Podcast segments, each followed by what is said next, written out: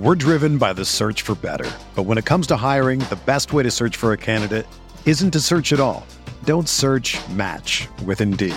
Indeed is your matching and hiring platform with over 350 million global monthly visitors, according to Indeed data, and a matching engine that helps you find quality candidates fast. Ditch the busy work. Use Indeed for scheduling, screening, and messaging so you can connect with candidates faster. Leveraging over 140 million qualifications and preferences every day, Indeed's matching engine is constantly learning from your preferences, so the more you use Indeed, the better it gets. Join more than 3.5 million businesses worldwide that use Indeed to hire great talent fast. And listeners of this show will get a $75 sponsored job credit to get your jobs more visibility at Indeed.com slash BlueWire. Just go to Indeed.com slash BlueWire right now and support our show by saying that you heard about Indeed on this podcast. That's Indeed.com slash BlueWire. Terms and conditions apply. Need to hire? You need Indeed. This podcast episode is brought to you by Coors Light. These days, everything is go, go, go. It's nonstop hustle all the time. Work, friends, family expect you to be on 24 7. Well, sometimes you just need to reach for a Coors Light because it's made to chill. Coors Light is cold lagered, cold filtered, and cold packaged. It's as crisp and refreshing as the Colorado Rockies. It is literally made to chill.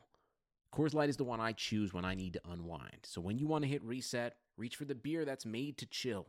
Get Coors Light in the new look delivered straight to your door with Drizzly or Instacart. Celebrate responsibly. Coors Brewing Company, Golden, Colorado. Support for this podcast comes from US Bank. When it's time for a new credit card, the best ones do way more than just buy stuff. And that's why US Bank offers credit cards that make every day more rewarding. Earn cash back, score points when you shop, dine out, travel, or binge watch, or get a low intro APR. US Bank credit cards were designed to fit your lifestyle. So make every day more rewarding and check out usbank.com slash credit card. US Bank credit cards are issued by US Bank National Association ND. Some restrictions may apply. Member FDIC.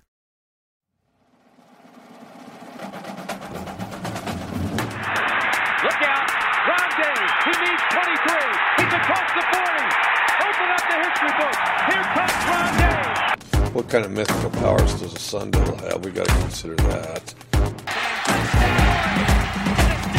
16 yards out. It's embarrassing, but we are who we are. We're not a very good team, but we're three and one somehow. And we got all the voters fooled thinking we're pretty good.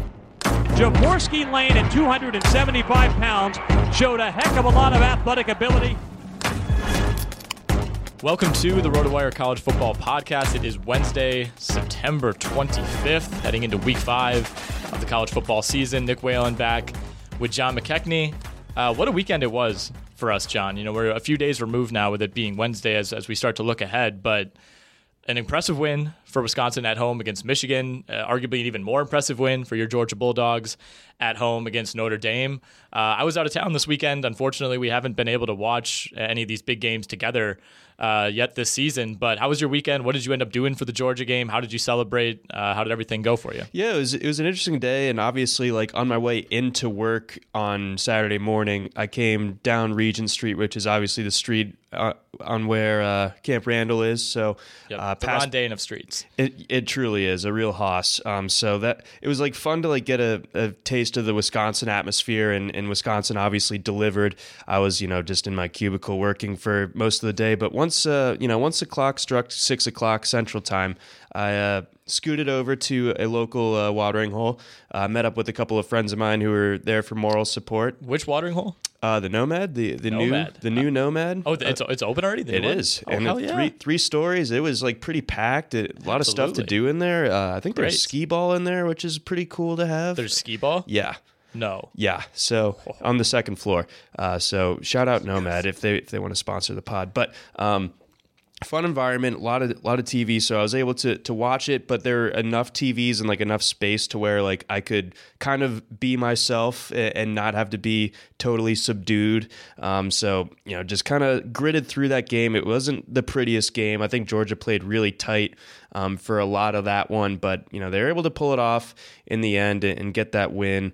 Uh, Lawrence Cager earned his pinstripes, his his dog pinstripes, or however you want to say it. So that Dog stripes. dog, uh, dog bones like uh, the old Mohamed Massaquoi back of the helmet. Yeah, do they do that anymore? Pride stickers? Not Is anymore. Ohio State the only one who's still hanging on to that? Seems to be. I, I think they need to keep it, Yeah. keep that, just so moms can be like, why are they have the pot leaves on their Right. on their helmets? But uh, yeah, as far as the Georgia game goes, uh, on the other side of that, Cole Kmet kind of looked like late stage Gronk a little bit. Like he had the size and like sheer dominance when the ball was in the air as Gronk, but the same sort of like, it, does this guy like is he the son of the Tin Man in terms of his like bend and overall mobility? But he was still he was still like a, tr- a problem out there. Is like unleashing an orc onto the field or something. So Cole Kmet, uh, we'll get to him a little bit in the DFS section, but interesting guy from from Notre Dame. Not a lot of players you see who begin their last name with KM. No, Yeah, literally Kmet, like phonetically. K M E T, nine catches, 108 yards, and a touchdown. Um, yeah, like you said, kind of carving up that Georgia defense. I, as I laid out on the pod last week, was in a bit of a bind. Uh, I had a, a wedding that I I didn't know the bride or the groom or really anybody else there besides my girlfriend and her family. So I was it was a position in which I was not able to you know have a lot of sway in terms of like when can we leave? Can we get these nine TVs that are here, none of which were turned on at all? Can we get one of them on? Clearly, you know, we'd be able to find this game. I would make sure of that. Um, but I was able to kind of catch glimpses every now and then. You know, I, I drank a lot of water, so I had an excuse to go to the bathroom like every 10 minutes just Oh, to check nice. the score. Um, and I was able to get finally get a stream up to see that final Notre Dame drive, which nothing against Georgia, but I was rooting for Notre Dame uh, just to at least you know get a little bit closer than they did. I think they got to about the 40, um, and then ended up giving it up on downs and, and kind of a, a heave play at the end. So I did get to see that, but um, you know from what I saw, went back, watched the detailed highlights, read up on it.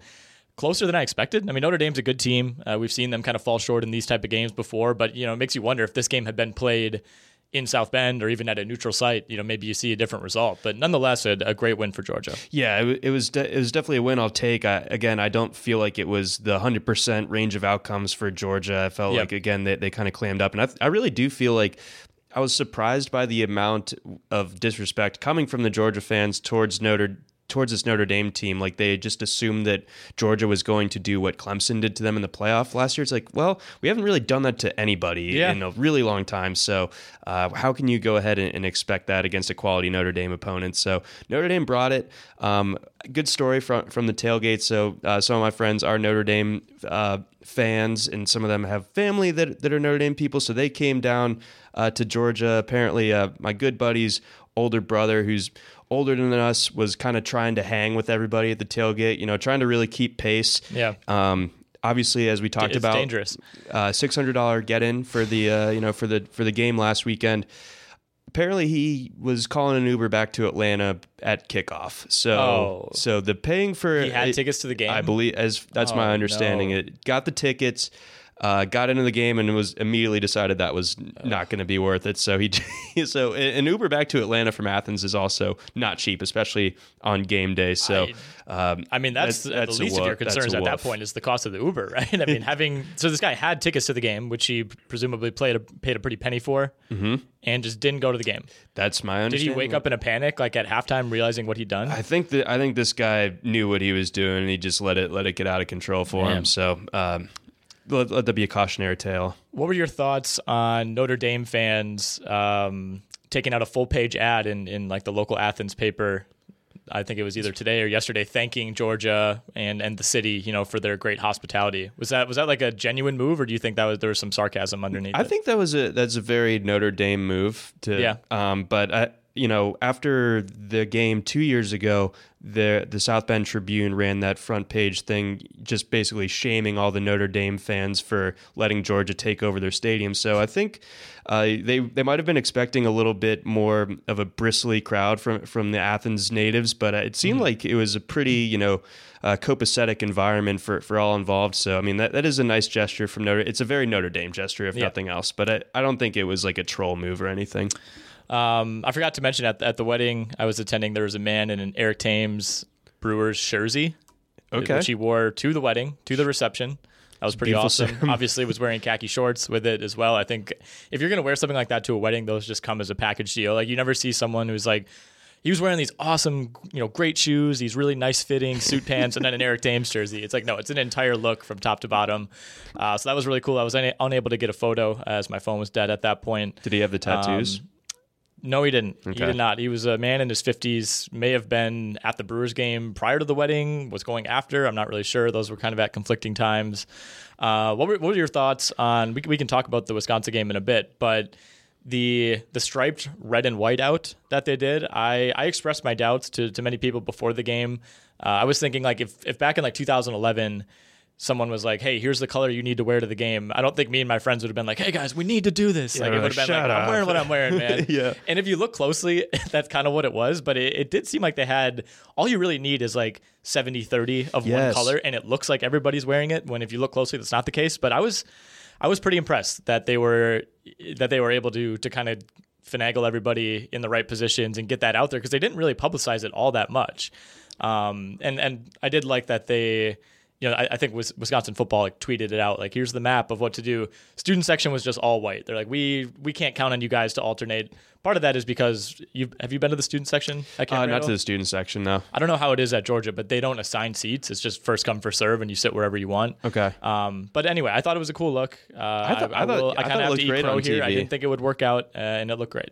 Yeah, it, it really did look good, and I think it allowed also to like maximize the the good crowd shots of the Michigan Yes. fans getting you know completely surrounded and just shamed. It made it by- easier to find them. Think. Yeah, and there's like there's just a trove of like sad Michigan. I mean, sad Michigan fan is like one of my favorite Yeah. genres, and I'm not even like a Michigan hater Right. necessarily, but there's something about like the you're really you're like too smart to be this dumb about football, Yep. and now you're really really upset about it. You're wearing a Tom Brady jersey. Yeah, Yeah. and now there's a bunch of drunk Wisconsin people just yelling at you. So it was sorry. honestly a little exhausting catching up with all the sad Michigan fan memes. Like Yeah. after the game, you know, there's the you usually a game like this will produce like one that's pretty memorable and has some legs for a couple days. Like there were like four or five that would are like all time already college football fan memes.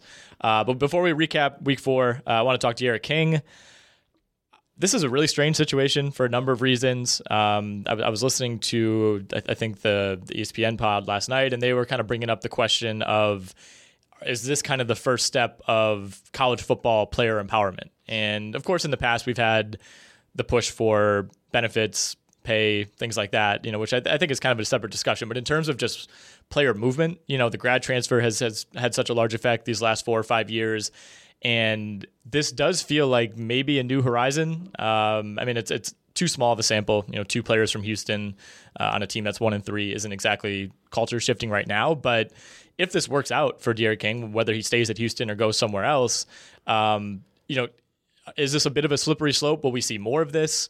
Uh, you know, will will we see teams maybe attempt to line up talent at certain positions? You know, if you know you have three or four really good skill position players who are maybe one or two years away from being where you want them to be on a, on a title contending program. Do you hold a quarterback out for a year uh, when in the past maybe you wouldn't you to try to line them to? up? because the players have the the transfer portal too. You know, so like Right. That's why this is such a unique situation. It I is. think you know whether he leaves Houston or not, like a player willingly taking himself out. Um, and what I would you would maybe know better than me, like. Do the coach and the player have to agree to this? Is it the player's decision fully to say I'm not playing the rest of the way, redshirt me, or does the coach have to agree to this process? I'm fairly certain that the player, like, if they say like you can't, like, I'm not playing, like, you can't put me in. I'm, I'm at the four games, and like the, the coach can't like force him in, eh, to my knowledge. But Holgorsen, it's interesting because like a couple weeks ago, there wasn't like a smoke signal that, that this sort of thing would happen, but it was the night before the Washington State game, and or a couple days beforehand, and and Holgorsen was asked a question about I think it was Courtney Lark, who's a, a big time receiver on this team a year ago, and Holgorsen's like. Uh, you know, we're playing the players that deserve to play, and everyone's like, you know, well, how does Courtney Lark not deserve to play? And then he also talked about, I think it was Mulbah Car, um, who was the running back that ran really well against Oklahoma. And going into week two, you figured like, oh, he's going to be a big part of this offense. And Holgorsen's like, actually, we're gonna we're planning on redshirting him. So it seems like he's come in with this idea that he can manipulate this team in a way, or manipulate it in a way. Maybe manipulate is not the right word, but like get things structured where he has uh, the full like red shirt like four game windows at his disposal and is really trying to maximize those while also kind of playing for next year at the same time as far as like player empowerment goes again like I think the transfer portal is a bigger thing, and I think I'm on the side of the players. You know, 99.9 percent of the time. I am interested to see though, like if if you're a coach, aren't you scared of like if if you are one and three, like we're gonna see like this being like the witching week every year moving right. forward potentially, where it's like, hey coach, we're one and three, we suck. I'm actually out uh, right. and you're not going to play me again. So I can just kind of redshirt this year, get my degree at the same time, and go to a different program. It's it's. Right. I really don't know where this goes. Well, my question too is. Do you automatically get the red shirt if you don't play, or is there a process you have to go through where both you and the coach sign off and say, "Hey, we're redshirting you"? Because like you can be on the roster, and if you don't play, do you just end the year with a red shirt? You you I think you have to like apply for it, but then, right. I mean, if you played four games or less, then you qualify. What I'm saying is like if you're if you're throwing out the scenario like you are where players are implying that they're going to leave the program couldn't the coach just say like no we're not going to redshirt you and you know they can't force them on the field but if there is a process uh, you know by which this has to be approved you know then we might see coaches and players kind of at odds which maybe we're already seeing at Houston uh, but it's just something I, I think an unintended unintended consequence of mm-hmm. what and otherwise was a a rule that came through in good spirit I think and was you know universally embraced really yeah, at the time, and for the most part, I think sides. has been right. For the most part, has been beneficial. Um, but when we start seeing it now with underclassmen too, you know, if you're a sophomore starting quarterback and you're one and three, you can just kind of hit the reset button on the PS2 and start the season over next year as a redshirt sophomore. You mm-hmm. know, and you know, in that case, if you wanted to transfer, you'd have to sit out the year, and it becomes a little bit more of a process. So I, I think it's a little more dangerous for guys who are grad transfers. Um, but you know, in college football, unless you're one of these elite Jake Fromm type of guys, Tua Tagovailoa type of guys, you're not going to be starting until you're a junior. And a lot of these guys, you know, with the way the red shirts work, you know, you're a fourth year junior. It's, it's fairly easy uh, if you if you manage your course load to graduate. So it, it, does feel like this is maybe the first step towards whatever the closest thing we can get is to college football free agency. Yeah, it, it seems to be that way if, if things continue on this trajectory, and obviously we're gonna this could end up being like like you were saying if there's an at odds between the players and the coaches over the over a redshirt qualification yeah. there, then things get left up to the NCAA, and you never want that to happen. So. Um, so hopefully, you know, this can end copacetically with it, without anything like crazy happening on on either side. But you know, a lot of the times it's not it's not going to be the D'Eriq King that that gets redshirted like that. That's why like it, I mean, even last year there are a lot of teams that you know. I mean, Kelly Bryant is a great example. After four games, it's like, hey, we're like, you're not going to be our future, so uh, we won't play you again. And then Bryant opted to leave the team altogether, uh, and, and uh, Dabo didn't give him a championship ring, and uh, people got talking about that. But really? uh, yeah, it was a whole I don't know, another thing. But um, we don't. I think that we've seen colleges try to try to get their players in, try to get them those four games of experience, and then they kind of come to a discussion point after those four games, where it's like, you know, are like you've played well enough to continue to have a role, but it, it might not be that much bigger.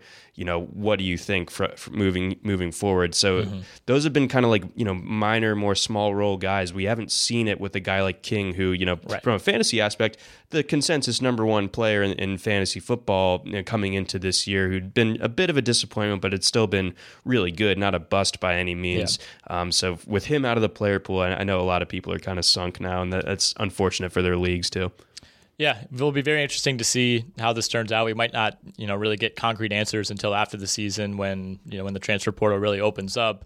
Uh, but diving into some of these other Week Four games on Friday night, USC beat Utah at home. They lose Kedon Slovis, but Matt Fink steps in, 351 yards, three touchdowns. Big night for Michael Pittman Jr. Over 200 yards receiving and a touchdown.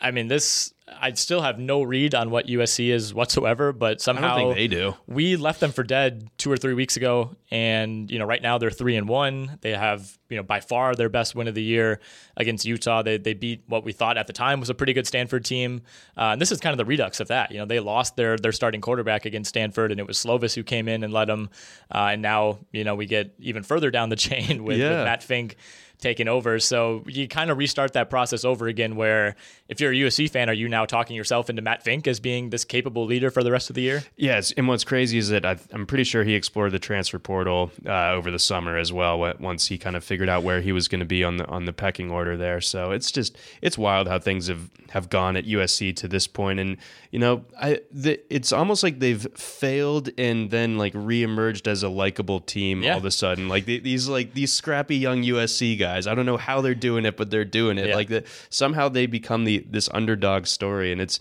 never thought I would say it about USC, but I, I guess this Clay Helton tenure mm. can kind of lead them down that path. But I mean, it seems like the the rest of the Pac-12 South is pretty weak, and they obviously beat the best team yeah. in it. So I mean, moving forward, Arizona State's going to ugly up any single game that they play in. So that's going to be you know a challenge. Uh, but Arizona can, can, lose any single game. Uh, the rest of that conference, I, or the rest of that division specifically, um, I think is kind of up for grabs now. And, and now USC has the you know the big win in it. So I think that they they have a path. I, not that I don't think that they'll stumble at any point the rest of the way. That certainly can mm-hmm. happen, but uh, right now it feels like they could end up in uh, in the Pac-12 championship, which is crazy to say. The question is, is that a good thing long term? No, right? Like this does feel like they could find themselves in a man. Clay Helton won just enough games. He did just enough with what's now kind of undermanned talent at certain key positions. We really can't justify firing him, and I, I think this could result in you know a situation where you you maybe end up reaching a long term agreement with the coach who has caught some bad breaks, and then at the right time has caught some lucky breaks. Um, I don't know. To me, uh, Clay Helton has just never seemed like the right guy for USC, and it, it seems no. like they've kind of been shuffling through. I mean, they really have been shuffling through coaches since since Pete Carroll moved on. And the only one to me who really felt like the potential USC guy was Lane Kiffin. Weirdly mm-hmm. enough, like he kind of just fit the profile of what you expect from a USC coach. Obviously, that went south for a number of reasons, but it's just really hard for me, even if USC, you know, goes seven and two the rest of the way, and and they're vying for a you know a New Year's Six bowl. It just it, I can't imagine a scenario where in five years Clay Helton is the USC coach and we're we're looking back and saying like that's where it all began with Matt Fink. I think what what you know hope USC fans could have about this is the fact that they're that the AD stepped out during the season, so right. they're going to be bringing on After a new a one. So like the the new AD can just be like, well, he wasn't my guy, right. and there's the kind of funny moment Friday night, you know, after Fink is raising the sword to, and you know singing the fight song to the crowd and everything, and I think. Uh, Helton gave Urban Meyer a handshake, and there was almost like a "keep it warm for me" yeah. uh, type of look for, from Urban Meyer. So I mean, there's a, I feel like Urban Meyer definitely has the itch to get back into coaching, and like no matter how well this season goes for USC, he's still going to be coaching at USC. Uh, uh, Urban Meyer will still get the job somehow. What would be the more fun scenario? Urban Meyer taking over at USC or taking over at Michigan? Oh, oh, Michigan, because they'd just be like, how? wouldn't like, be what is this guy? Like, just the total mercenary. Like, oh, I'm, I'm Ohio boy, born and raised, and brought the Buckeyes back to prominence. Now I'm going to do the same at Michigan. Oh, that would be that would be, be the ultimate power move. But um, speaking of, yeah, uh, well, kind of speaking of, I guess from the Wisconsin perspective, but. I was extremely nervous for this game, as I am for any time Wisconsin plays a team that's like any better than South Florida. Uh, but I mean, as soon as I think it was Ben Mason fumbled mm-hmm. uh, on the, the first drive of the game for Michigan, they had just um, on the first play of that drive after after answering a Wisconsin touchdown, they got a huge passing play uh, from Ronnie Bell down the sideline. It looks like it's going to be a back and forth game. Next play, Harbaugh hands it to a defensive lineman who's never carried the ball before, coughs it up, and that really did feel like the turning point. I mean, shortly after, Wisconsin marched right down for another touchdown, and, and it was just kind of a landslide all the way up until halftime. And I think anyone who watched this game live, which is most Michigan fans and most Wisconsin fans, if you if you read the reactions, um, knows how big of a, a beatdown this was. Oh yeah. Um, but you know, if you ju- if you're just a casual fan or you're a fan of another game that was going on at the time and you were just checking in, I, think the final score does not imply at all, you know, how lopsided this was. 35-14. Uh, Wisconsin really took its foot off the gas in the second half, had only one touchdown, didn't score at all in the fourth quarter. Really was barely able to, to string drives together. Jonathan Taylor was in and out of this game with cramps. Uh, even in the first half, when when the game was still somewhat in the balance, he was really not out there at all in the second quarter. Right. Uh, Wisconsin lost both of its starting safeties, like five plays from Ooh, each other yeah, on, yeah. on targeting calls, both of which were probably the correct call. The second one definitely was. Ugh Okay, the first hit I thought was worse. Um, Okay. You know, I think it was very clear helmet to helmet, and w- as is the case with like ninety percent of targeting calls, I don't think it was intentional. I, I think you know anyone who's played football at any level, like it's it's just it'd be really hard to say like I'm going to go bash my head into that guy's head on purpose at full speed. Sure. Um, you know, I think the first one was against was it against Patterson? Um, th- I forget. I think the the second one, the egregious, the really egregious one was, or look egregious looking one was against McCaffrey. Right, but I, th- I think the first one was Patterson was kind of in a half slide. Yeah, yeah. and no, and no one was really sure. You know, like if one, if if he should even be hit, and then two, you know, when you make helmet to helmet contact, it's it's just going to be called. So like, you know, everybody I was watching with, I couldn't believe it. But you know, like knowing what we know about college football, they're always going to make that call. They're always going to kick the guy out. Um, but the the McCaffrey one, like you said, looked much worse. He was kind of he had already been hit and was kind of suspended in midair, and then got hit again. Which again, I don't think it was a dirty play. I, I think it was more more so finishing the play, but it looked really really bad. And, and McCaffrey thing. was kind of right away. You could tell a little bit woozy, and and especially when you have that visual, it's almost always going to result in targeting. So both of those safeties now, I think, are out for the first half against Northwestern on Saturday. Not sure it's really going to play you know a huge factor in a game against a Northwestern team that's that's a little bit down this year. But um, I think a lot of the reaction after Wisconsin Michigan was was focused rightfully so on yet another disappointing big game for Michigan, yet another disappointing big game from Jim Harbaugh. Um, but but how much of this are you reading into as Wisconsin now being a legitimate top eight team, a fringe playoff contender, um, or is this just a win that in hindsight Michigan really didn't give us a whole lot of reason to believe in them going into this game, and then you know now even less uh, as we look back. you know, it, it will be interesting to see how Michigan responds the rest of the way here. I do, you know, point point A here. I do buy Wisconsin being a, you know a playoff factor for the rest of the season. I think that coming in and you know not just drubbing the the first two teams like that like they were expected to, but I mean like you said, this game was over by the time that halftime rolled around. Like a, getting out to a twenty eight to nothing lead at, on somebody at home, especially a team that's so out of sorts on offense as Michigan seems to be right now. Uh, yeah, that was a wrap fr- from early on. So it seems like uh, Wisconsin's going to be a force to be reckoned with uh, moving forward. And meanwhile, the rest of the West kind of has not uh, looked nearly as, as formidable as maybe some idiots like myself were, were projecting earlier with Nebraska and Minnesota, just kind of looking uh, pretty pedestrian. But And yeah, Minnesota's undefeated. they they sure are, and somehow schedule. somehow they, they could continue to be that way, um, or at least for another week. Uh, I wa- I want them to be like 11 and 0 with like no wins against any team in the top 70, and they're still not ranked. that would be awesome, um, and and certainly uh, could happen here. But um, yeah, I do buy Wisconsin uh, for the rest of this season for sure. I think that the Coan has looked way better than anyone could have, could have hoped. The defense looks great as per usual. The line looks good. Jonathan Taylor just still a stud. I mean, still just ran all over Michigan whenever he wanted to, uh, and he was again like a, we- like we were talking about for the DFS part last weekend, like the key to the slate last weekend. So I had like two thirds of my lineups with Taylor, and those were the ones that had the success because he was under twenty percent owned. He very easily could have approached 300 yards. I think. Oh, yeah. I mean, he was out of the game for both precautionary and competitive reasons in this for most of the second half, and like I said, you know, missed almost the entire, if not the entire second quarter with cramps. I mean, it easily could have been a much bigger day for Taylor, who you know returned value, obviously getting over 200 yards. Uh, for what it's worth, looking back at the 2007 Michigan team, you know, different times, different coaches, different everything, but that was the Appalachian State year.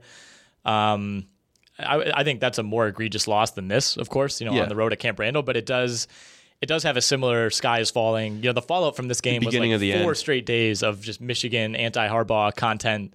Um, right. I mean, I, I don't know if it's the beginning of the end, but this this felt more impactful than even some of their other shortcomings in recent years. So looking at 07, they lose that game, then they go and get pummeled at home by Dennis Dixon the next week, 39 to 7. But then they reel off eight straight wins and, and, you know, they end up winning the Capital One Bowl over a then number 9 ranked Florida. So they were able to salvage what was eventually a not a successful season based on a team that started, you know, 5th overall in the poll, but a respectable season given the start. I, could see this Michigan team doing that. You know, I almost think that's what they have to do to to kind of change public opinion. But with the position that they're in right now, I, I just think, you know, what is the locker room like after that game? Um, you know, what are, what are what are the boosters thinking after at this point? I mean, there had already been so many of these kind of miniature, uh, you know, pitfalls, I guess, for for Jim Harbaugh, and most of them had come against Ohio State. But this, I mean, this was just such a complete top down failure in, in every single phase of the game that you do have to wonder, like you said, if this is maybe some sort of tipping point. You know, I, I think given the contract that Harbaugh has, it, it makes it a little more difficult um, than maybe other coaches who would who would be on a hotter seat given the circumstances. But I mean, we've we've seen massive buyouts occur before. I, I'm just not exactly sure where this goes.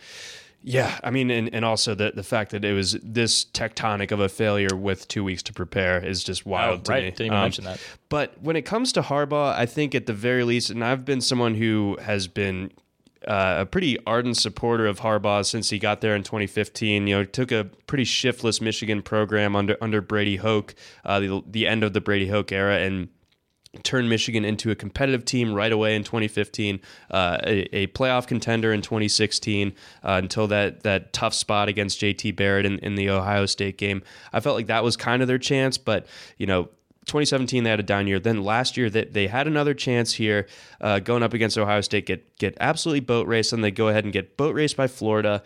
So I think that you know maybe maybe the Ohio State just completely napalming them was was more of the tipping point than this yeah. one. But I think this this one definitely solidifies in my mind that Harbaugh is never going to get them over the mountaintop. I think that uh, there's been enough.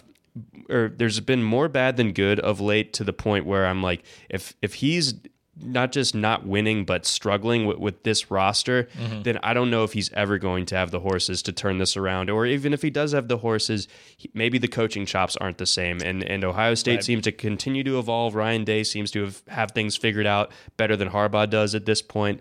Um, you can't even guarantee right now that that Michigan's even the second best team in the East. Um, this is just this spells trouble. And again, I know that there's a lot of red tape to to get out from under Harbaugh, and Harbaugh theoretically seems like the perfect Michigan man coach. And I, I, felt like, yeah, that made sense for the first four year, years of his tenure. But we're in year five now, and it's yeah. it doesn't look any better than it did in 2015, and that's just. I think that's got to be really disconcerting. I don't know what the answer is next, but I know that he ultimately isn't the answer. Yeah, I think part of it too is, like you said, he was such a perfect fit that it was almost he was you know he was kind of anointed before he'd ever even coached a game as like this is the guy. And, for the most part i mean he followed through with recruiting. You know they instantly upped the talent level you know to, to the to the point where you know where michigan has historically been. But in terms of just pure coaching you know i mean you look at you compare the recruiting classes that that michigan has brought in now i mean this is like you said four or five cycles. Like these are his guys. There's no there's no more holdovers from the brady hoke era versus the type of players that wisconsin's bringing in. I mean it's a massive advantage in in recruiting for michigan and then to get you know absolutely blown out of the water like this, I, I think you can blame Shea Patterson, who's been a little bit of a disappointment. You can yep. blame the offensive line. I mean, they they rushed for 40 yards on 19 carries in this game, but I mean, at the end of the day, I mean, maybe, maybe Paul Chryst is the one who deserves more credit uh, than anything else. I mean, to be at the you know, in some ways a disadvantage in terms of recruiting, um, and to still perform like this against teams that are that are killing you in that area um, you know, really says a lot. Yeah, it, it definitely does. I, I, think that it is almost unfortunate that that becomes lost in the in the storyline wash because you know there's so much attention being paid to yeah. uh, pointing fingers at Harbaugh that yeah, uh, Chryst definitely isn't getting enough credit just yet. Yeah. But maybe that's kind of how he likes it. I, I think that think he so d- he doesn't really pre- prefer the limelight. He just likes yep. to be on the local car commercials telling you that local is good, and when it's good, it's good. That's an exact quote. Uh, we should we should try to post that. I'll see if I can find that car commercial and I'll post it in the the article with the podcast. I, I tried to I tried to find it like at, at halftime on YouTube last week just to like get myself like even more jacked up than I already was. I had a hard time finding it. I wish I was in the room when they filmed that. You know, like was the producer just like Okay, that was great, Paul. Uh, good stuff, man. like, could you show any less emotion? Um, nope. A lot of Wisconsin fans, as I alluded to before, were were upset that it what the, the talk wasn't more about Wisconsin's great versus Michigan's bad. I don't care about that at all. I'm more than happy to read all about how terrible Michigan is and how much of a failure they are in their entire program. So, yeah, reporters keep those articles coming. Don't don't don't give in. Absolutely. Elsewhere in the country on Saturday, Clemson, Bama both rolled over terrible opponents. Clemson beat Charlotte, Alabama beat Southern Mississippi. Neither of those games were remotely close. LSU 66 points. Um, it's Vanderbilt, but that's still an SEC game. This offense knows no bounds. Joe Burrow is, I mean, for better for worse, throwing his way into the Heisman uh, the Heisman race, certainly 66 points on the road against Vanderbilt. Not to be outdone, Justin Fields put up 76 points uh, against Miami of Ohio. This was a game that was at one point uh, seven to five, and then it was 76 to five. so 69 unanswered points for the Buckeyes to close that one out this is what we see from them every single year. I was, you know, watching the the Badger game with some buddies the other day, and you know, this game they, they kept flashing to to show highlights, and like we were saying, Ohio State is that team that just never ever struggles with inferior opponents. Like it doesn't No. seem like they're ever like every other team has these dogfights every now and then. Um, you know, Alabama is probably in that category as well. But you know, even like your Oklahoma struggle with Army, Michigan obviously is is in that category as well. But Ohio State always seems to just wipe the floor their first four games of the year. Oh yeah, they they don't st- like they they like get it rolling and they don't stop. Like Yeah. they, they just have such an advantage at quarterback usually or quarterback running back.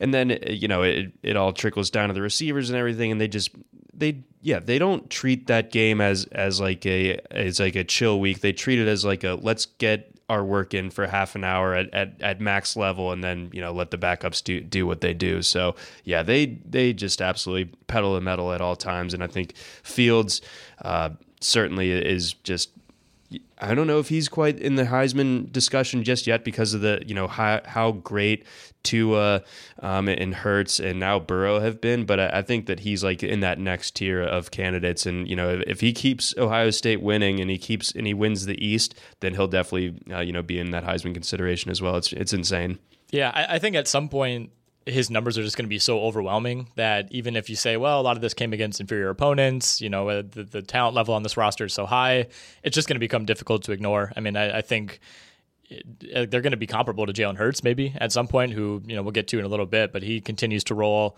Um, Auburn goes on the road, beats Texas A&M 28-20.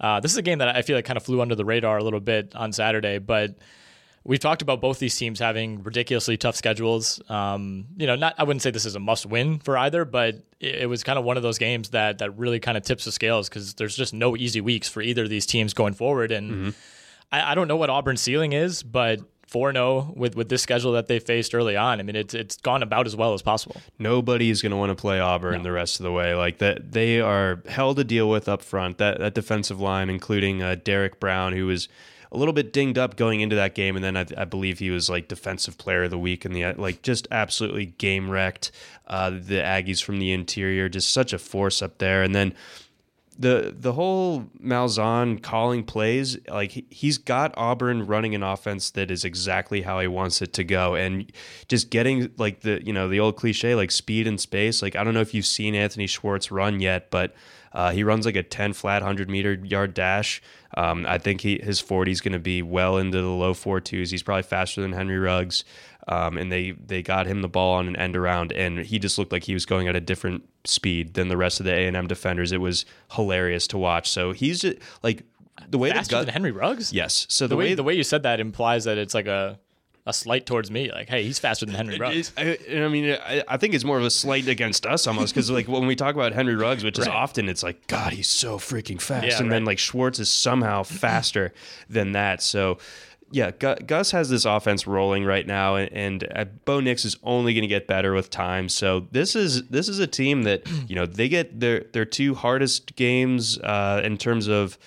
Uh, Alabama and Georgia. They get both of them at home. I think that they're going to beat Georgia, and I think that there's there's at least a chance that they beat Alabama as well. reverse jinx garbage. Come on. I I mean, maybe there's a there's a tinge of it, but I mean, they they smoked Georgia two years ago Yeah. eh, on the plains, and they smoked Alabama that year as well. So I wouldn't be shocked um, if they if they go on a Yeah. similar run here. They get a bit of a reprieve this Saturday. Uh, they host Mississippi State, which you know, very very winnable game for Auburn, especially relative to the rest of that schedule. Sure.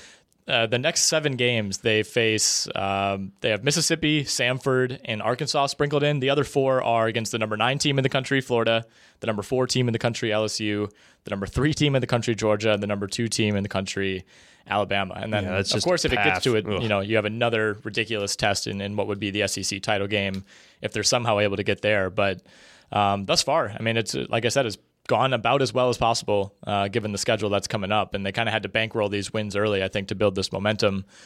Tennessee, I mean, for frick's sake, I don't even know what to say. What is going these on? I mean, not not that I expected them to to win this game, but just no showing of respectability against a a Florida team that's on its second quarterback. Um, I don't know. I mean, do you do you have any thoughts on Tennessee? Are they just going to continue to spiral? uh, thanks for losing me money. Uh, you know, you, bet on them? you- oh yeah, like they complete like. It was like the smart money coming into the year. It's like, why is their win total so low? They they bring back literally everybody, and they recruited like a, a top ten class, uh, and they, you know, all this all this positive momentum. I don't know, man. Like it, it's all gone. I mean, it was that it was already gone after after the Georgia State game, and it, it just continues to get worse. They they get Georgia at home in a couple weeks, uh, and that's going to be a night game. I just hope that Georgia gets out of that unscathed. I was going to ask you, what, what do you think the line is for that, or for the Tennessee at Alabama game on October nineteenth? Um, I think the I think going at Alabama, you said. Um, I think that's going to be probably like 30 and a half. Brutal. I mean, that, I, that's not that much worse than like what it was for Southern Miss. Good God. uh, all right, that's enough Tennessee talk. Uh, Texas beat Oklahoma State at home. game. Yeah, great game. Um, Oklahoma State unranked, but you kind of knew this was going to be a shootout. Uh, one, one of the more fun games to watch. Oklahoma State is always just a joy to watch. I love the uniforms. They always have great skill guys. They came into that game with the leading rusher and the leading receiver in the country and, and certainly made it a respectable game. 36 30 was the final there. Sam Ehlinger, um, you know, lost a little bit of momentum, I think, as kind of a dark horse Heisman guy with that loss to LSU, but Sure. he played well in that game. Four more touchdowns on Saturday, 281 yards, 20 of 28, uh, rushed for 70 yards as well. So nice, nice bounce back win uh, for Texas. Yeah, Ehlinger is going to keep them competitive the rest of the way. I, I don't think that they'll beat uh, OU, but they're you know he alone can can keep Texas in any game. I think he's ascended to that to that level where Texas isn't winning in spite of him; they're winning because of him.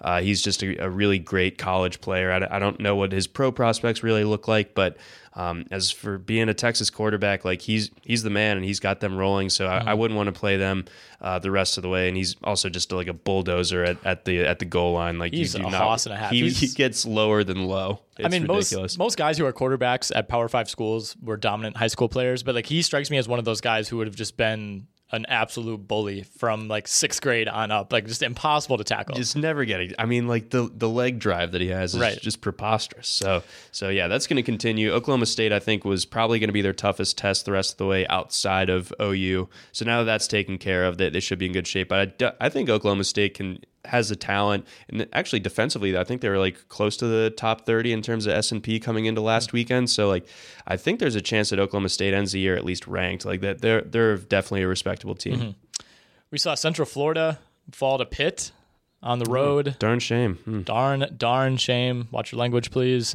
Uh, Cal picks up another win on the road at Ole Miss. Kind of a strange out of conference matchup, but is is Cal good out of nowhere? Is Jahvid Best resurrected? Can you can you think of like two like fan bases that would have like worse trash talk to each other than, than like Ole Miss and Cal? It's like it's like having like an alien species on, on like it, like Cal fans, like I cannot understand what you're saying. Like, please speak slower. and, and then you know the Ole Miss fans asking you know what are these two syllable words that you're throwing Yeah. out there? So I hope that this is a home and home and that the Oxford faith will go up to Berkeley in a couple of years. That I mean, I mean the Cal people definitely were fish out of the water in, in Oxford, but that must Yeah. have just that's going to be nuts. Just a bunch of Ole Miss fans like walking around with like giant maps extended, like looking around.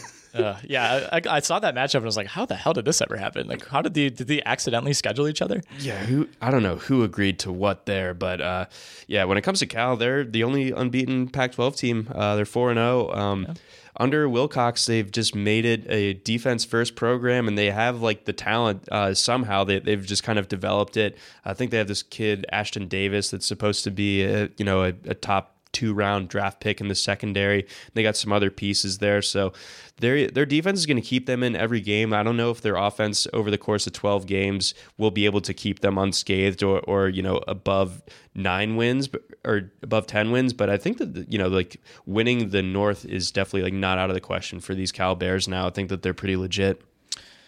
Speaking of the Pac-12, we had ourselves a game Oh. in one of the late night slots. UCLA, Washington State. Um, I, I think we had, another team we had left for dead. UCLA, uh, along with uh, Tennessee, among others.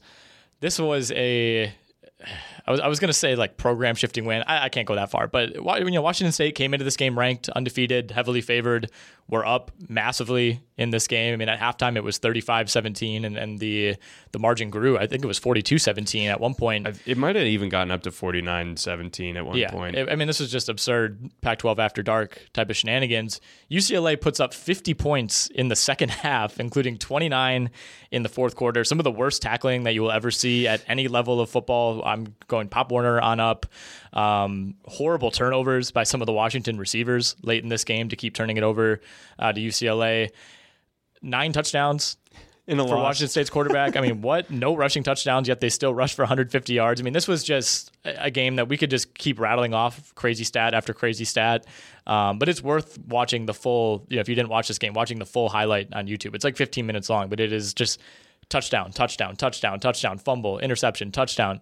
And yeah, I couldn't believe it. I, I checked the score right around the time that I was kind of finishing up the Georgia game and, you know, saw, oh, here, here we go again with UCLA came home at you know 1 a.m. or whatever it was and, and saw that and I, I didn't know what had happened but once I saw the highlights it kind of all made sense yeah we were uh, you know we were we kept the night rolling after after the Georgia game and we went to a different establishment and you know skee ball uh, not at this one so I mean it was a bit of a downgrade I suppose but you know, we're just watching this game and we're just like almost in disbelief of, of this run that UCLA is going on. Like I, I was just like laughing and grave dancing about about Chip Kelly just being completely overmatched yeah. by Mike Leach, who is the man. But I I loved I forget who exactly tweeted this or maybe it was said on a different podcast, but I love how Mike Leach is so true to himself that like he literally cannot like not keep throwing it even when he's winning with you know he just needs to run the clock yes, out. Like even that... when UCLA like starts the comeback and it's like hey maybe you know have a possession that that takes some time here. Nope. I'm still yep. going to be running I'm still going to be running four verts every single play. So so Mike Leach with a gigantic lead is his own worst enemy somehow. It's it's the funniest thing. But I mean what a what an on brand loss also for for Yeah. Washington State to just um, you know like la- last year they had had this incredible run and then it ends against Washington in the Apple Cup when they like couldn't throw it because it was just like blizzarding in Pullman. It's just like that the sort of bizarre twists of fate that that only befall Washington State. Uh, I mean only they could blow that lead against UCLA UCLA couldn't have pulled that off against anybody else. I mean Washington State had the lead with like two minutes and 30 seconds to go, getting the ball back after UCLA gave it up on downs, and they immediately fumbled the ball. UCLA scores a go ahead touchdown. Washington State immediately fumbles the ball again. It, it, was just crazy. There was a punt return mixed in on this as well. It's like, I mean, at one point it went, the, the drive summary was touchdown, fumble, touchdown, touchdown, touchdown, punt return, touchdown, downs, fumble, touchdown, fumble, end of game. God bless America. God, that that is the best Pac-12 after dark game of the of the year. It's it's it's sad that it already happened in September, yeah. but you know you can never predict when when the best one's going to be. I certainly right. would have wouldn't have predicted that. I I, I would have figured it would have no. been more of the 49-17, like and it just would have ended there type of thing. I generally root for Washington State, just you know Mike Leach. I love the air raid stuff like that, but this it's good to get UCLA kind of back on the board. I, I, feel like they really needed this one. They really did. They, really, badly. it was it was going to start to get. Chip Kelly's back. God, is he somehow? Like I don't know, man. But uh, final thing from week He's four, not I wanted not to back. ask. Or go ahead. he's not not back anymore. I suppose. He's yeah. We need like a meter or something. He's no longer at like zero out of hundred backness. He's at like thirty percent backness. yeah, yeah. What's going on with Laviska Shenault? Uh, one of my favorite players going into the year. Checked all the boxes. Super athletic, sweet dreads, visor, all that. Um, you know, was on pace and still maybe you know to be a, a, first or second round pick potentially in the NFL draft. Got off to a little bit of a slow start. Um, I think week two had a pretty big game, and then uh, you know quiet last couple of weeks. Even as Colorado you know pulled off a big win against Nebraska. What's going on with him? Why has he not been, you know, kind of the focal point of this offense through the air and, and even on the ground that he was last year? Um, you know, I think it starts with Colorado being a little bit less desperate as far as you know their their other options. I, I think that the late days of the Mike MacIntyre era at Colorado, they just kind of figured, well, we got Shenault and we have nothing else. And and so with that, Shenault went from being like a you know a, a semi highly used guy in, in 2017 to being the the entire offense last year. I don't know if anybody had a higher uh, target market share that, than he did, especially among like a power conference school. It, it just like it was so tilted towards Shenault that it was gimmicky and it just wasn't going to work in the long term. And of course, McIntyre, MacIntyre gets fired. They bring in Mel Tucker as the new coach. I don't know who their new offensive coordinator is, but he obviously has, you know, kind of planted the flag and being like, you know, we have guys like K.D. Nixon and Tony Brown who are actually like relatively competent guys. Both those guys over 10 yards at target this year. So you know, it's just like a, a reawakening of this offense and, and a real realization that you don't only need one guy. Uh, mm. you, you, can't succeed with leaning on only one guy. So it's not really a knock on Shenault, and I think that maybe he is a little bit dinged up now after this past weekend's game. But it, it's it's better for Colorado. It's it's worse for like us, like the neutral fans, because we want to see Shenault, you know, getting these like 15 catch 200 right. yard games. Uh, it just feels like those are probably gone by the wayside. And obviously if you're a fantasy investor that that stings extra hard. But it just feels like Colorado is probably better off as a whole with, with Shenault having a more normal person role in this offense. And you hope that Shenault you know 8.7 yards per target thus far whenever he does get healthy you know ratchet things back up over 10 Let's take a look at the Saturday DFS slate. We'll yes. look at the DraftKings main slate. And as always, we will start with the quarterback position. The number one price player um, is he on the entire board? Not on the entire board, but at the quarterback position, Jalen Hurts, 9,200 going up against Texas Tech. I think this game has an over under of like 71 and a half. Uh, which is a lot of points. I would expect that to come close, if not go over uh, based on what we've seen both historically from Texas Tech and especially of late from Oklahoma. Uh, is Hurts worth the investment? Are you looking at maybe Tua, Trevor Lawrence, Ian Book? A lot of big names on this main slate. Yes, a lot of big names to choose from, and you know, luckily, there, as we'll get into, there's a little bit more value, especially at the quarterback position. Last week, you know, if you weren't going some combination of like Tua and, and Burrow, then you were kind of sinking your lineup for the most part during during the early part of the day. But but this week there there's some more options to choose from. Um, but with Hurts being back on the board here after after Oklahoma's bye week last week, there's no way I'm I'm not having like at least 75% exposure to to Hurts. Like it, I might make one, maybe two lineups that don't have him, but I would not feel good about fading that. It it would just have to be a matter of like the rest of my lineup looks so good, uh, and the only way I can do it is by you know dropping down a price bracket um, away from Hurts, But he's just so dominant. Texas Tech is still kind of a work in progress. I believe they're coming off a bye in their own right, but they might not be able to offer a whole lot of resistance. And they might, and on offense, if Alan Bowman is injured, their quarterback, then you know this this could get really really ugly in a hurry for Texas Tech, and I don't think that Oklahoma necessarily takes their foot off the gas. Um, maybe it hurts the chances at the at the over, but I think Oklahoma at the, at its own very least mm-hmm. is going to score like 50 points in this game. So you told me there's a quarterback on this board who is quote screaming value. He is. Who is that? His name is Jamie Newman. Uh, he mm. is the hmm. quarterback of the Wake Forest yep. Demon Deacons, screaming like Demon Forest Deacons, guy. and he is he's the man. Like he's been extremely accurate. He's been extremely efficient all year, and he runs the ball a lot. They don't have a, a ton of great talent at running back, so like he kind of takes that on himself a little bit eh, at his own or in his own right. So seventy eight hundred. I think the pairing that I'm just going to go with in a lot of my lineups is going to be Hurts and Newman. Uh, you know, obviously 7,800 for Newman, 9,200 for Hurts.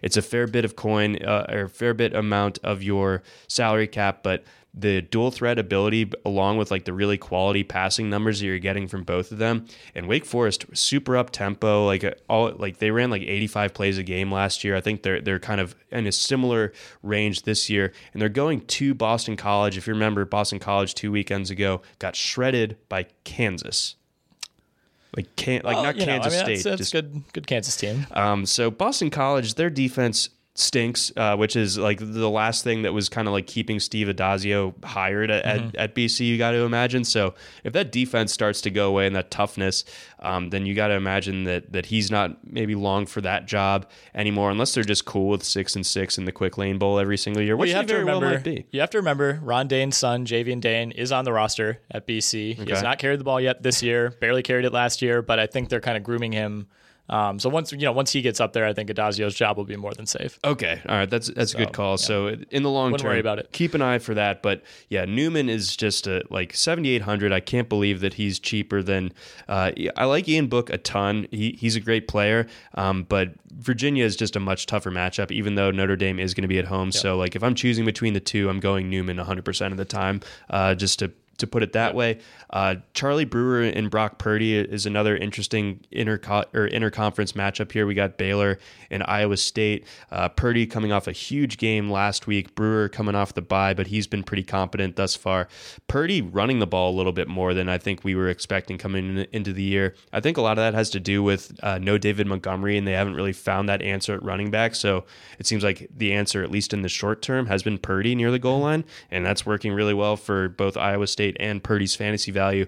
So I don't think that Baylor has a great defense. Surprise, surprise. Um, so I Wait, what? I know, right? Um, so I think that Purdy uh, could eat uh, this week at 7500 I don't know how many lineups I'm going to have of him, but if you're looking in that in that price range and you don't like Jamie Newman, um, I would go Purdy probably even before I, I went with Kellen Mond. Although Kevin Kellen Mond at 7400 against Arkansas is kind of tempting in its own right. Uh, what if you're looking, you know, more toward the bargain bin? Uh, I know you you like a pair of Anthony's. I do. So on the on the other side of that Wake Forest game, we have Anthony Brown. He he can get it done on on the ground and through the air as well. He's 6500. That's a really nice price break, especially if you want to make like a Jalen Hurts lineup and still have like, you know, all like wide receiver one types. Um, I think that going after Brown and pairing him with Hurts is, definitely a good way of going about that. Wake Forest, again, they're super up tempo, so they're they're running a lot of plays, but at the same time, like they, they could run themselves into a, a bunch of three and outs. So Brown, uh, interesting guy. Uh, obviously, AJ Dillon's kind of the engine of that offense as as we've established, but I still feel like overall Brown at 6500 uh, he can definitely hit that hit that value. And then Anthony Russo um, he looked pretty impressive against Maryland. I didn't see what the heck happened to him uh, this past weekend against Buffalo but he did throw it 50 times. Um, and, and you figure uh, going up against Georgia Tech it's not the same Georgia Tech that, that completely drains the clock out. Um, so there, there should be plenty of possession here uh, when it comes to Russo. Um, he's got 10 passing touchdowns already. Um, so that's good. He's he's thrown at least uh, three in every single game uh, to this point. So I like I like you know his his passing upside here. I think that there's a receiver that we'll get into that that you could pair him with. Uh, I can't imagine that the ownership on him is going to be much more than like ten percent. Um, so I think if you want to separate yourself from the field a little bit there, then, then Anthony Russo would be the, the way of going about it. Who's your favorite player of the week at running back? Um, let's see at, at running back. Uh, Darius Anderson um, of TCU uh, kind of fits that bill. I think that TCU's passing woes have kind of killed Jalen Reagor's um, fantasy value this year. I think I, I, did like a big rankings audit yesterday, and uh, Rager's down into like wide receiver forty territory now. So I mean, it's it's not his fault. You know, I feel like uh, Robin Williams in uh, in Good Will Hunting. It's not your fault, Jalen. But I mean, at the same time, it's just uh, it's not working out for that passing game. But it's really working out for the run game, and it's really working out for Darius Anderson. I mean, he absolutely eviscerated Purdue a couple weeks back. Uh, I think he ran all right against SMU. Um, he seems to be kind of established ahead of Sewo in that in that uh, backfield. So he's the number one guy, and he's only 6,500, and he's going against Kansas. So like all those factors, like him being the number one guy in a run heavy offense at that price against Kansas, like that's just it's so hard to avoid. Kansas just had some sanctions handed down too. I think the they were mostly basketball related, but they snuck in some football uh, or allegations, I should say, Up not to- sanctions. So up you, to no I mean, good you never know how that's going to affect them. Um, Travis Etienne, I want to talk about him. He's the fourth highest price back on the slate. It goes Jonathan Taylor, AJ Dillon, Rakeem Boyd at Arkansas, and then Travis Etienne. Huge game in week one against Georgia Tech. Um, I think a lot of people, myself included, may have jumped the gun a little bit and, and talking about him as maybe this dark horse Heisman guy. You know, would he take votes away from Trevor Lawrence? He had 12 carries for 205 yards in that game. Almost half of those came on one carry. Since then, 53 yards against A&M. You know, but kind of let that slide. Good defense. 76 on 14 carries against Syracuse. 61 on 11 carries against Charlotte. No catches last week and only seven combined catches for, for just over 80 yards in those previous two games. For most running backs, not bad, but for a guy who's so dynamic uh, like Travis Etienne, I, I, think these last few weeks with just one total touchdown uh, have been really disappointing. And now for a guy who was priced at 9,500 in week one, you can get him at 7,200 on DraftKings. Yeah, this is the most human we've seen him, especially over a stretch. You know, it, there have been games where he's he's disappeared or whatever, but for him to be this mediocre, like under 20 points in three consecutive games, it does set up as a buying opportunity, I yeah. think, this week. You know, like I would bet on that talent. Like I, I know what I saw last year. I know what I saw in week one. I know what I saw from him as a freshman. Like that, that talent hasn't gone away necessarily. I, I just also feel like um, outside that A and M game, uh, very tough defense though. Uh, so you do have to give him that. But I don't feel like Clemson has really clicked fully yet. And I think you can see that reflected yeah. in, in the prices on, on, some of their other players. We'll get into uh, Higgins and Ross in a little bit here too. But you look at ETN and you just got to figure like the, the bounce back is coming. UNC, you know, plays a respectable brand of defense. And, and uh, you know, I th- think they did lose against App State last week, though, in that, in that expensive game that we were talking about. Yeah, but yeah. But uh, UNC still still very solid overall. But I think sooner or later we're going to have to see this Clemson team click into gear. I don't think that this is going to be the Clemson team like the 2014 Florida State team that like they they were undefeated but in a very unimpressive way over the course of the entire year. Mm-hmm. Um, I don't think that that that's going to happen under Dabo Swinney and Trevor Lawrence. So it's only a matter of time. I know, like saying it, their due is like a the better's fallacy and everything, but when it's ETN, man, like how long how long can you realistically keep that down? Like it, it just there's just right. no way. So I like Lyn-J Dixon a little bit less than I, than I normally do, just because I think that this isn't going to be the type of blowout where ETN's out of the game by halftime and Dixon gets all the second half carries. But I think ETN at 7,200, along with like the sort of uh, you know lackluster play of late and the and that price being pretty expensive uh, we're going to see his ownership probably dip under 25% this week. So you can separate yourself from the pack a little mm-hmm. bit while using Travis Etienne. That seems like a good deal to me.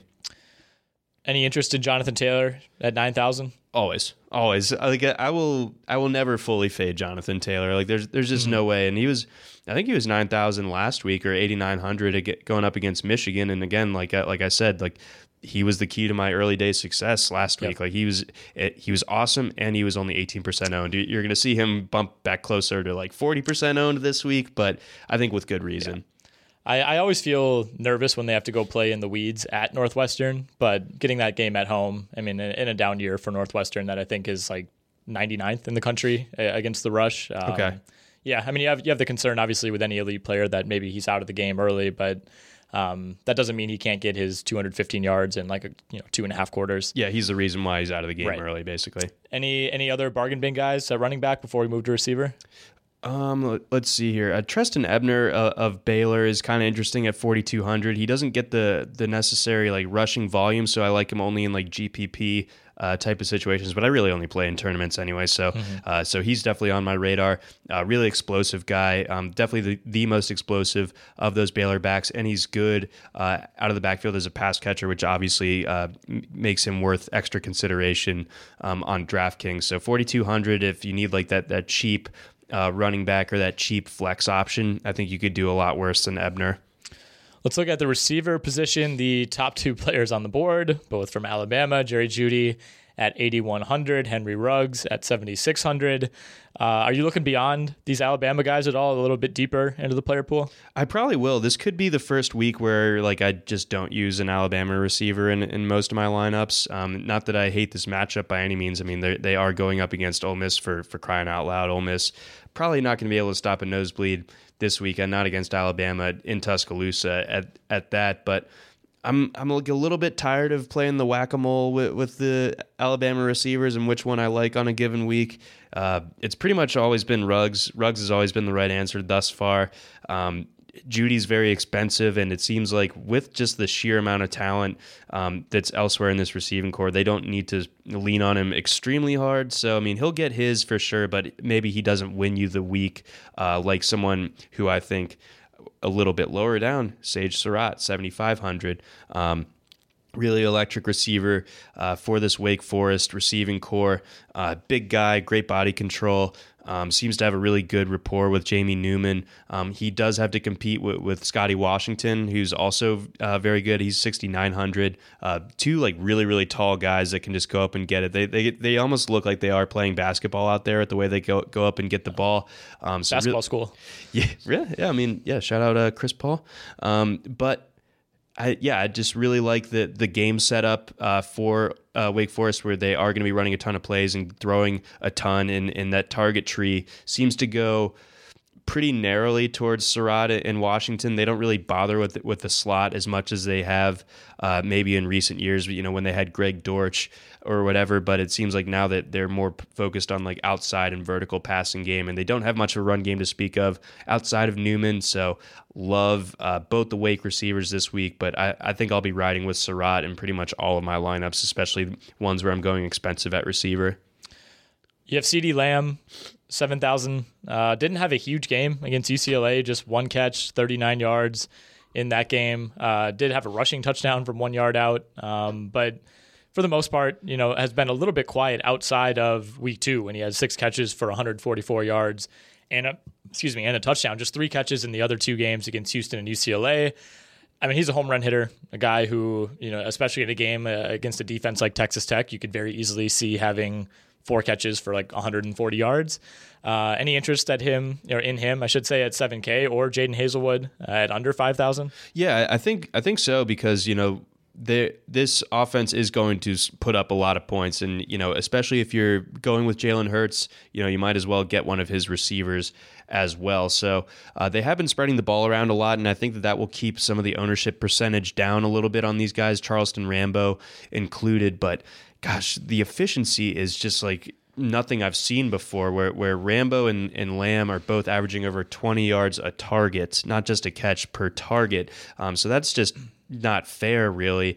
Um, and like you said, Lamb doesn't need to do a ton of, of targets to do a ton of damage. So I, I really do um, like this like this setup for Lamb. And at seven thousand, I, I think that, that that might scare some people away. That that you know with this being a PPR format, that they might think, eh, you know, I'll, I'll, go somewhere else, somewhere mm-hmm. where I know that they're getting ten targets. But Lamb, I mean, they're they're going to regret it when they see Lamb, you know, like running away from this defense for his second touchdown of the day, and it's only halfway through the second quarter. There's never been a cooler duo in terms of names: Charleston Rambo and CeeDee Lamb.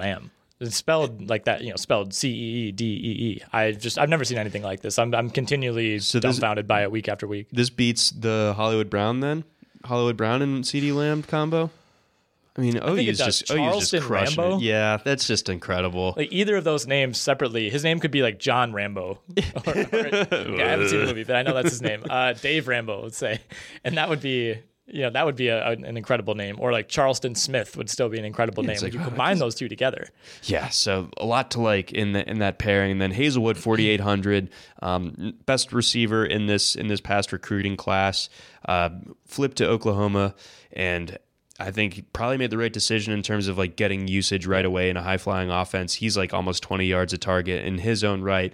Um, so just 4,800. He's not someone that I'm like locking into a bunch of my lineups, but like if I if I have like 5,000 or 5,100 uh, to play around with, and I don't mind leaving that on the board, Haselwood, that type of upside mm-hmm. in, in, a uh, in a tournament type setting is is something that I would approach.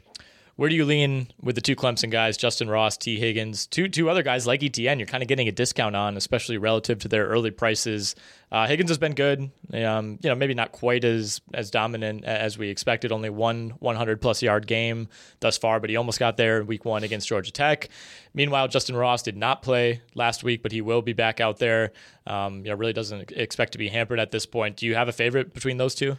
It, it is really tough to, to choose between the two of them because you know oh it's borne out over the course of the year that when it's like closer, uh, Ross seems to be Lawrence's number one guy. Like in, in week two, Ross saw 16 targets against Texas A&M in you know what was it what was a tightly contested ball game. Tee Higgins in, in that same one only got four. Um, I do probably think that, that Higgins might be the better play this week. I just don't know if if Clemson, especially if they're in control of this game, is going to risk, even though they are saying that Ross is going to be good to go and everything, you got to figure he's not like 100, 100% So, like, you know, why pepper him with, with 10, 11 targets and, and expose him to hits when, like, you can give it to Tee Higgins, when you can give it to Joseph Ngata and Frank Ladson and make that work that way. So Higgins, 16 yards a target this year. He's been really, really efficient with the looks that he's gotten, catching 16 of the 23 uh, targets through four games there. So uh, Higgins probably a little bit more reliable, but we obviously know what, what the upside with Justin Ross looks like. So I can't blame you. I'll probably be getting shares of both just in different lineups. Mm-hmm. All right, give me guys priced around I don't know somewhere between forty five hundred and fifty five hundred at the receiver position that you like. Uh, let's see. So uh, down down this way a little bit. I mean, what do you what do you feel like about uh, Jake Ferguson of Wisconsin? I've, after many years, have been very hesitant to trust the Wisconsin passing game, but this does feel a little different. Jack Coan feels like a real quarterback. This is, I've said over and over, I think this is the deepest their receiving corps, including the tight end position. Um, you know, they've had better individual tight ends than Jake Ferguson, but having four very capable receivers, Quintez Cephus was great last week, plus Jake Ferguson. Um, you know, I I don't know. I just can never trust Wisconsin. I, I, I, can't, in good faith, say yes. Put these men in your lineup. yeah, it's a little tough, but I mean, he, he's out there at least uh, at five thousand or fifty one hundred. I'm sorry, McLane Maddox, uh, Mannix of uh, TCU is is interesting because uh, he seems to get a lot of volume uh, in that in that specific offense. So, you know, that's something to keep an eye on the, the Texas Tech offense, uh, to be clear. Um, RJ Turner also kind of fits that bill. Um, if you're if you're Texas Tech elsewhere, I mean Jadan Blue of Temple again. If if you're kind of buying into what I was saying about uh, Anthony Russo, then he's someone that, that you would want to go after. He's close to 10 yards a target. Again, if they're putting the ball up in the air, Georgia Tech's a good team to be doing that against. Um, so I think that he makes a lot of sense. He's kind of a, a big play guy um, for the Owl, Owls. And then, I mean, when it comes to Tarique Milton, the rest of this Iowa State team, I, I don't think that the Baylor um, off or Baylor defense is going to offer a ton of resistance. So like. Uh, he seems to be having more success. He had like 100 yards against Iowa, which is you know not easy to do. Uh, Deshaunte Jones will always kind of have some appeal um, just because of like the sheer amount of target volume that he gets. But um, I think that that's been kind of smoothed out. Like he was he was overused in the first week when he got 16 targets. L- lately, he's gotten six and three, whereas Tarique Milton uh, nine and four over the last two weeks, and La'Michael Pettway also doing really well in his own right, uh, over 10 yards of targets. So uh, getting like kind of like cheap pieces of the Iowa State um, receiving corps, I think it would be a decent way of kind of like rounding out uh, your pass catchers for this week. All right, as always, be sure to read John's DFS articles on the site. We have a ton of stuff up there. There's a week five primer featured prominently on the college football page. Um, you know, you do waiver wire stuff each week, start sit, all kinds of all kinds of content there. So make sure to check that out. A few other items before we head out. Pat Fitzgerald. What is happening to this guy? I used to I actually used to really like Pat Fitzgerald. Seemed like a cool coach. He now seems to be like trying to be like a fake old guy. Yeah, right. Like he's like not that old. Touch. Yeah, right. It's like like Mac closer. Brown is way cooler than he is right, right like, now. He's gonna like. I feel like next week he's gonna come out and say he's like never used a cell phone. Um, that that uh, by email address is hashtag I don't care was like the most pre-rehearsed line I've ever heard. Even the way he said it. I'm gonna I'm gonna email it at at hashtag I don't care this week when yeah, when Northwestern's happens. losing. Yeah, he's not going to receive any of his mail, so dumb move by him. Yeah. Um, I thought that was Northwestern really, of him. I thought that was just super lame. I needed to say that, especially in light of Northwestern being here in three days. Uh, updated Heisman odds. The favorite, Tua Tagovailoa, not surprisingly, plus 275. Joe Burrow, plus 325. Jalen Hurts, plus 350. Justin Fields, up to plus 1,000. Trevor Lawrence falls all the way down to plus 1,500. Then you have Fromm, Jonathan Taylor, Sam Ehlinger, D'Andre Swift. Uh, I think the biggest story from this is you know Trevor Lawrence falling. I think for a lot of people he would have been the odds-on favorite. It was kind of seemed like a two-horse race between he and Tua. Tua's held up his end of the bargain. Lawrence, you know, Clemson's obviously been good, but but he hasn't played quite up to the standard that we expected. Is there anyone on this on this list of you know top eight or ten guys who you like as kind of a value bet? Um, I, I, think Fields and, and Hurts kind of kind of fit the bill. I mean, uh, Hurts is the less obvious value because you know he he is the third best odds here at, at plus, at plus three fifty is not bad though. That's true. So so there is that element to it. Fields, if they keep it rolling, maybe if if Tua falls off a little bit um, there towards towards towards the end of the season. I don't necessarily buy that, um, but you know, I think that there are crazier things that could happen that, than Fields winning the Heisman. So I think plus a thousand is kind of an interesting one. Uh, yeah, and when it comes to Lawrence, yeah, it just feels like the way that Burrow, Tua, Hurts, and Fields are going, it's going to be really like borderline Yeah. impossible for him to catch up at this point. Like he's probably going to end up with like 30 touchdowns, which is awesome, but Like right now, would you bank on him being in New York for the ceremony? no. No, I don't think so. Right, and it's not just that Tua's outpaced him. It's that, like you said, these other guys have clearly outplayed him. They they really have. So you know whatever it is, like this. I don't know if it's a championship hangover or what it is. I mean, Clemson's still like we're we're calling it that, even though they've looked pretty dominant in all their wins, save for the A and M game, which is a good going to be a good game no matter what. Um, so yeah, just it just feels like they haven't hit their stride just yet. And you know, with a month into the season, where where you know you talk about like banking those touchdowns uh, in a Heisman candidacy, uh, he hasn't been able to do that the way that those other four have. So yeah, I would bet against Lawrence the rest of the way. I w- I wouldn't touch him even at even at that plus fifteen hundred. I'd probably go. I'd be much more inclined to go after Hurts at plus a thousand. Yeah, Hurts is plus three fifty, but Fields, Oh, yeah, sorry, Fields at, at ten to one, I think is is great odds. I, I don't necessarily think he'll win it, but for that number, I think there, it's it's worth throwing some money down on. I'd like to say Taylor at sixteen hundred, but there's a reason that even after rushing for two hundred yards in a huge nationally televised victory against Michigan, his odds are still what they are. Um, you know, it, it would be one thing if you if it was just you know like a Tua versus Taylor type of thing, but quarterbacks always have the advantage when it comes to this award for the most part. And not only does he have to beat out Tua, he has to beat out Joe Burrow, he has to beat out Jalen Hurts, Justin Fields, even Lawrence Fromm. Um, you know, you could you, you could make some of these bets and say, you know, right now if things keep going as they go, Tua is going to win the Heisman.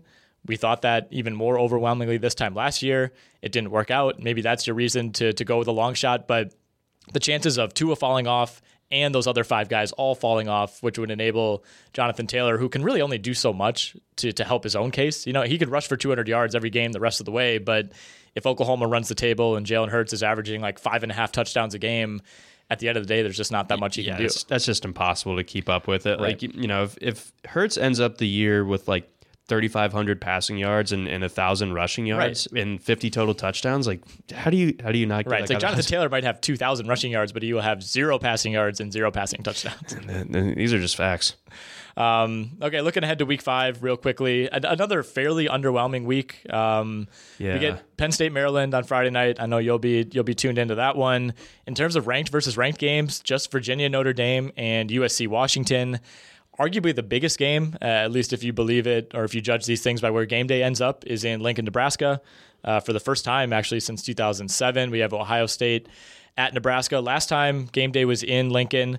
Uh, Marlon Lucky, Roy Helu, and Maurice Purify were running the show. I used to smoke. uh, It was like a later uh, version of NCAA football, but Roy Helu, I would run people over with with that guy. I, I would dominate a lot of matchups with either him or um, DeMarco Murray. Those are those are my two like kind of like Yep. offenses to go after and just run that power I and just absolutely bash people. Roy Helu is also in the Sam Ehlinger zone of guys you know were just absolute terrors in seventh grade football. Like you Oh, know he was like yeah. probably like close to that size for his entire life, and was just just the way he ran, you could just tell.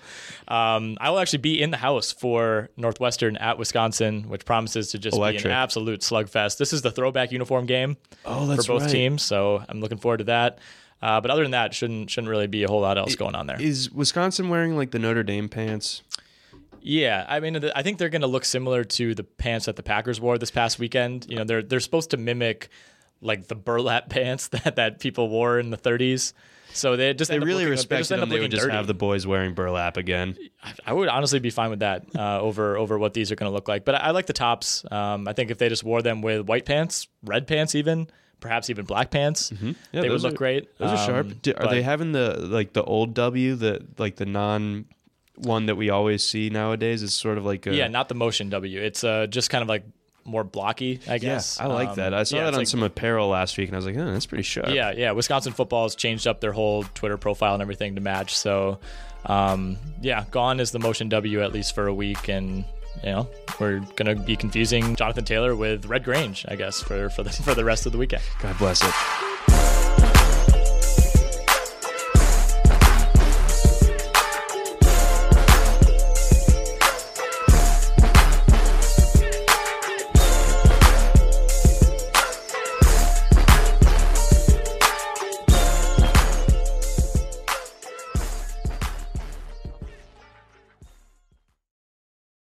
This is the story of the one.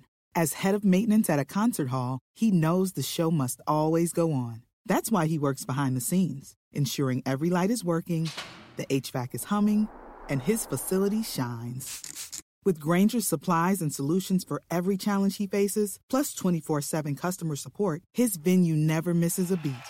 Call quickgranger.com or just stop by. Grainger, for the ones who get it done.